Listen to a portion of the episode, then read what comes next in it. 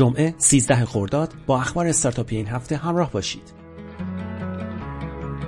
این هفته مؤسسه رامونا یکی از خدمات مسئولیت اجتماعی شرکت علی بابا اعلام کرد از آمار 20 هزار دقیقه مشاوره رایگان در حوزه فرزندخواندگی عبور کرده است. رامونا مؤسسه اجتماعی است که خانواده های مشتاق و مند را از چالش های مراحل فرزندپذیری آگاه می کند. یک شنبه خبر رسید پلتفرم جاباما به تازگی محصول تجربه را معرفی کرده است.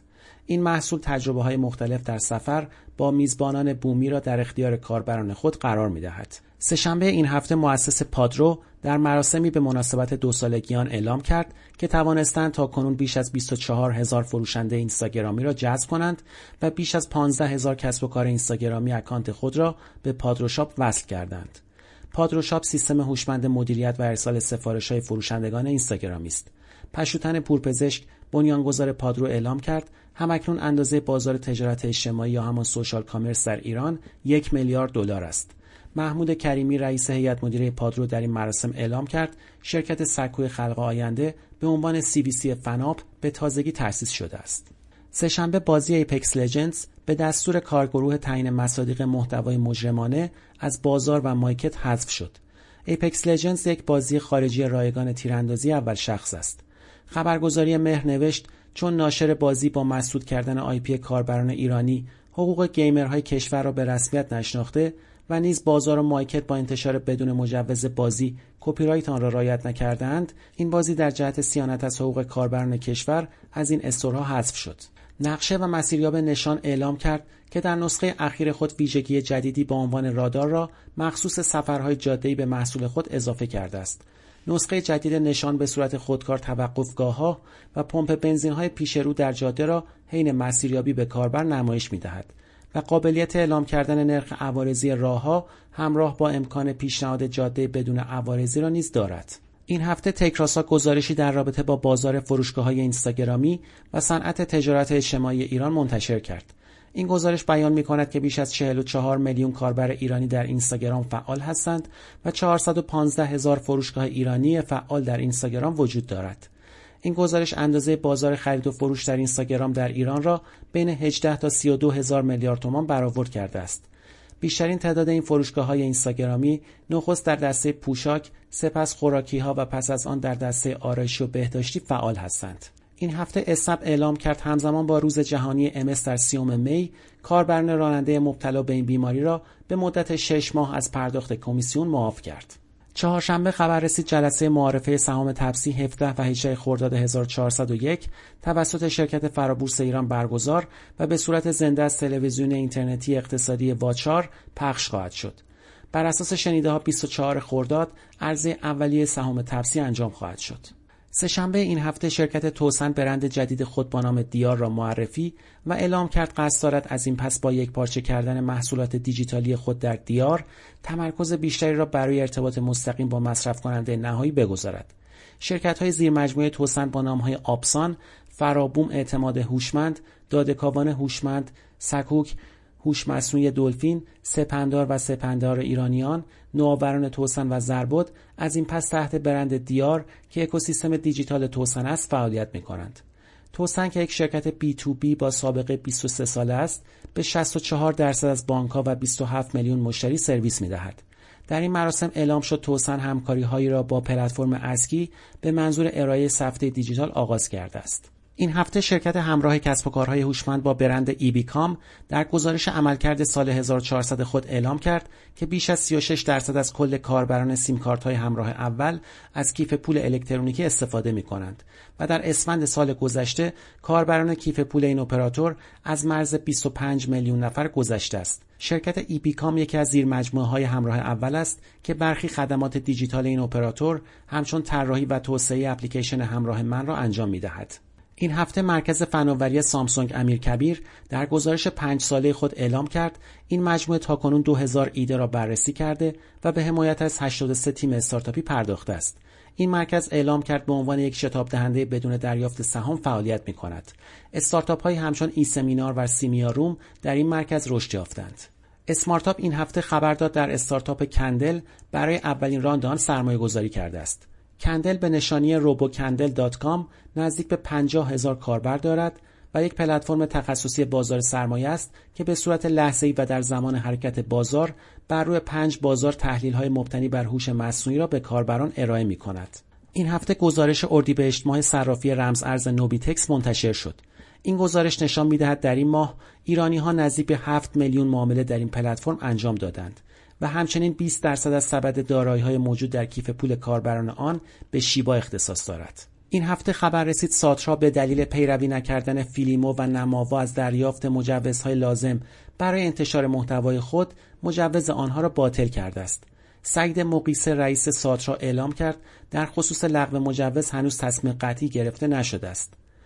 این اتفاق ظاهرا به دلیل انتشار بدون مجوز برخی سریال ها مانند یاقی، نوبت لیلی و جادوگر بوده است. انجمن سنفی شرکت های نمایش ویدیویی آنلاین در واکنش به لغو مجوز اعلام کرد که صدا و سیما رگولاتوری بیطرف برای شبکه نمایش خانگی نیست. این انجمن تصریح کرد از تمام ارکان و شوراهای عالی کشور تقاضا داریم یک رگولاتور بیطرف را برای این حوزه انتخاب کنند. چهارشنبه خبر رسید تفکیک اتحادیه کسب و کارهای مجازی قطعی شده است و وزارت سمت و شورای عالی نظارت در جلسه با صاحبان کسب و کارهای آنلاین از آنها درخواست کردند تا زمانی که فرایند تفکیک اتحادیه طی شود پیشنهادهای خود را در رابطه با نحوه تفکیک اتحادیه اعلام کنند. حاضران در این جلسه می‌گویند احتمال تفکیک اتحادیه به بیش از دو بخش نیز مطرح شده است. دوشنبه این هفته ضوابط و شرایط اختصاصی پذیرش سهام استارتاپها در هیئت مدیره سازمان بورس تصویب و به فرابورس ابلاغ شد. این دستورالعمل در قالب نه ماده به هشت تبصره ضوابط و شرایط اختصاصی پذیرش شرکت های نوپا را تشریح کرده است. شرکت ها در صورتی می توانند به شکل عمومی عرضه شوند که کمتر از 50 درصد داراییشان را دارایی نامشروط تشکیل دهد. در غیر این صورت سهام شرکت صرفا به سرمایه گذاران واجد شرایط عرضه می شود. در این دستورالعمل موارد دیگری از جمله شرایط نگه داشتن و عدم رقابت کارکنان کلیدی و نیز رعایت مسائل امنیتی قید شده است. از چهارم خرداد تعرفه های شرکت ملی پست ایران افزایش یافت و باعث اعتراض کاربران و کسب و کارهای آنلاین شد. در حالی که صحبت از افزایش 60 تا 110 درصدی تعرفه های پستی می شود، ایسا زارپور وزیر ارتباطات گفت افزایش دو تا سه برابری تعرفه پستی تکذیب می شود. زارپور تاکید کرد افزایش تعرفه باید 20 درصد باشد. محمد رضا قادری عضو هیئت مدیره شرکت ملی پست این افزایش قیمت را محرک رشد صنعت پست کشور و اقتصاد دیجیتال عنوان کرد. این هفته احسان خاندوزی وزیر امور اقتصادی و دارایی از تشکیل کمیته ویژه‌ای برای بررسی شکایت شرکت‌ها و فعالان دانش خبر داد و گفت باید برای رفع مسائل مالیاتی شرکت‌های دانش احتمام ویژه‌ای شود. شنبه این هفته وزارت ارتباطات و ارتش تفاهمنامه همکاری امضا کردند. دوشنبه وزیر ارتباطات با صدور احکامی اعضای جدید کمیسیون تنظیم مقررات ارتباطات را منصوب کرد. رسول جلیلی، محمد خانساری، شهاب جوانمردی، حسین میرزاپور و حسین نعمتی به عنوان اعضای جدید کمیسیون تنظیم مقررات ارتباطات منصوب شدند. این کمیسیون نهاد مستقلی است که وظیفه سیاستگذاری، تدوین و تصویب مقررات را در حوزه ارتباطات و فناوری اطلاعات بر عهده دارد. بر اساس گزارش ها تنها کمتر از ده درصد کسری برق کشور طبق گزارش مرکز پژوهش های مجلس مربوط به استخراج رمز ارز است و این مرکز سیاست ممنوعیت استخراج به منظور جبران همین کسری را ناکارآمد می‌داند. این هفته دیجیاتو نوشت بیش از 260 مقام رسمی کشور از اعضای هیئت دولت گرفته تا مجلس، شورای شهر تهران و سایر نهادهای سیاسی، اجتماعی، ورزشی و فرهنگی در توییتر فیلتر شده فعال هستند. نزدیک به 60 درصد اعضای کمیسیون طرح سیانت و دیگر موافقان این طرح نیز حضوری فعال در توییتر دارند. این هفته پرویز کرمی سخنگوی معاونت علمی و فناوری ریاست جمهوری قانون جهش تولید دانش را ترسیم کننده آینده زیستبوم فناوری و نوآوری ایران دانست و گفت این قانون کسب و کارهای دانش و خلاق را رونق می‌دهد. تجارت بردار اولین شتاب دهنده تخصصی صادرات در ایران است که به اتاق بازرگانی اصفهان تعلق دارد. این مرکز در دومین دوره دموده خود در 17 خرداد 1401 14 تیم برتر را به علاقه مندان و سرمایه گذاران معرفی می کند.